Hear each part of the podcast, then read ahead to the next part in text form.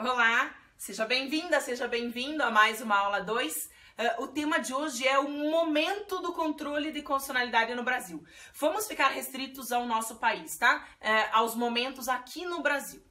Bem, é, já falamos em outros vídeos que controlar a Constituição, fazer o controle de constitucionalidade, é verificar se um ato ou se uma lei está compatível, né? se respeita a Constituição. Então, controle de constitucionalidade é controlar, verificar se a adequação, se se respeita, se o ato respeita a Constituição, tá? Então, em que momentos vai ser feito esse controle, vai se verificar se aquele ato respeita a nossa Constituição ou não? Bem, no Brasil existem dois momentos permitidos. O primeiro deles é o momento prévio ou preventivo. O segundo é o posterior ou repressivo. Vamos começar pelo primeiro. Bem, o momento de, de controle de constitucionalidade prévio como o próprio nome diz, vamos tentar ir pelo nome, não por decorar, porque depois a gente esquece.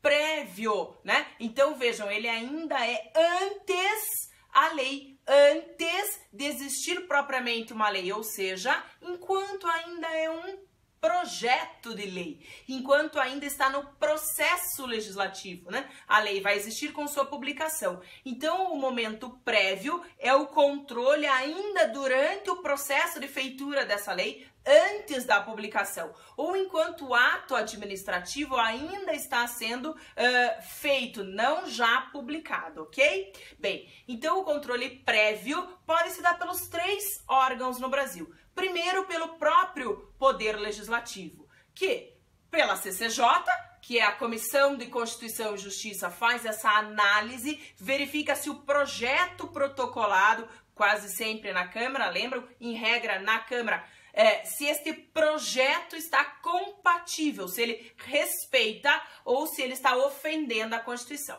Também o Poder Legislativo poderá fazer esse controle pelos próprios parlamentares, durante os debates legislativos, na casa iniciadora, na casa revisora, quer dizer, vai se verificar e os próprios parlamentares podem levantar eventual vício.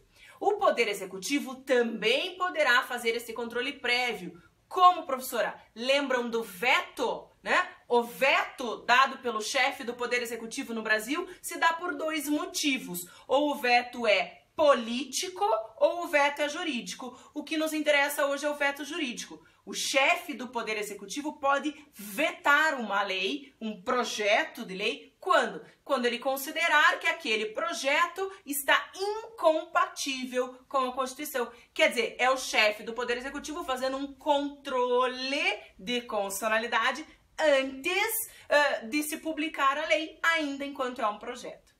É, o Poder Judiciário também pode fazer esse controle prévio, esse controle preventivo, quando? Quando um parlamentar impetrar um mandado de segurança para alegar eventual desconformidade, eventual vício desse projeto em relação à Constituição, ok? É só parlamentar que pode impetrar esse mandado de segurança enquanto ainda é um projeto.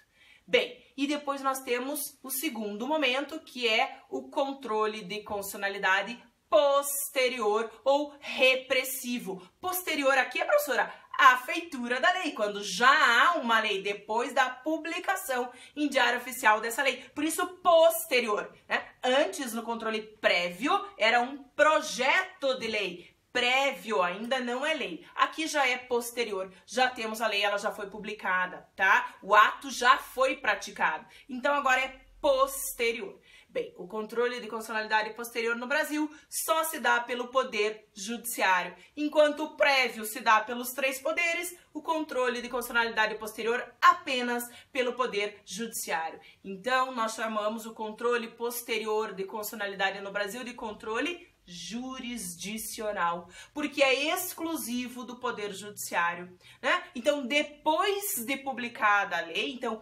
controle posterior à publicação da lei é exclusivo do Poder Judiciário o controle de constitucionalidade, certo?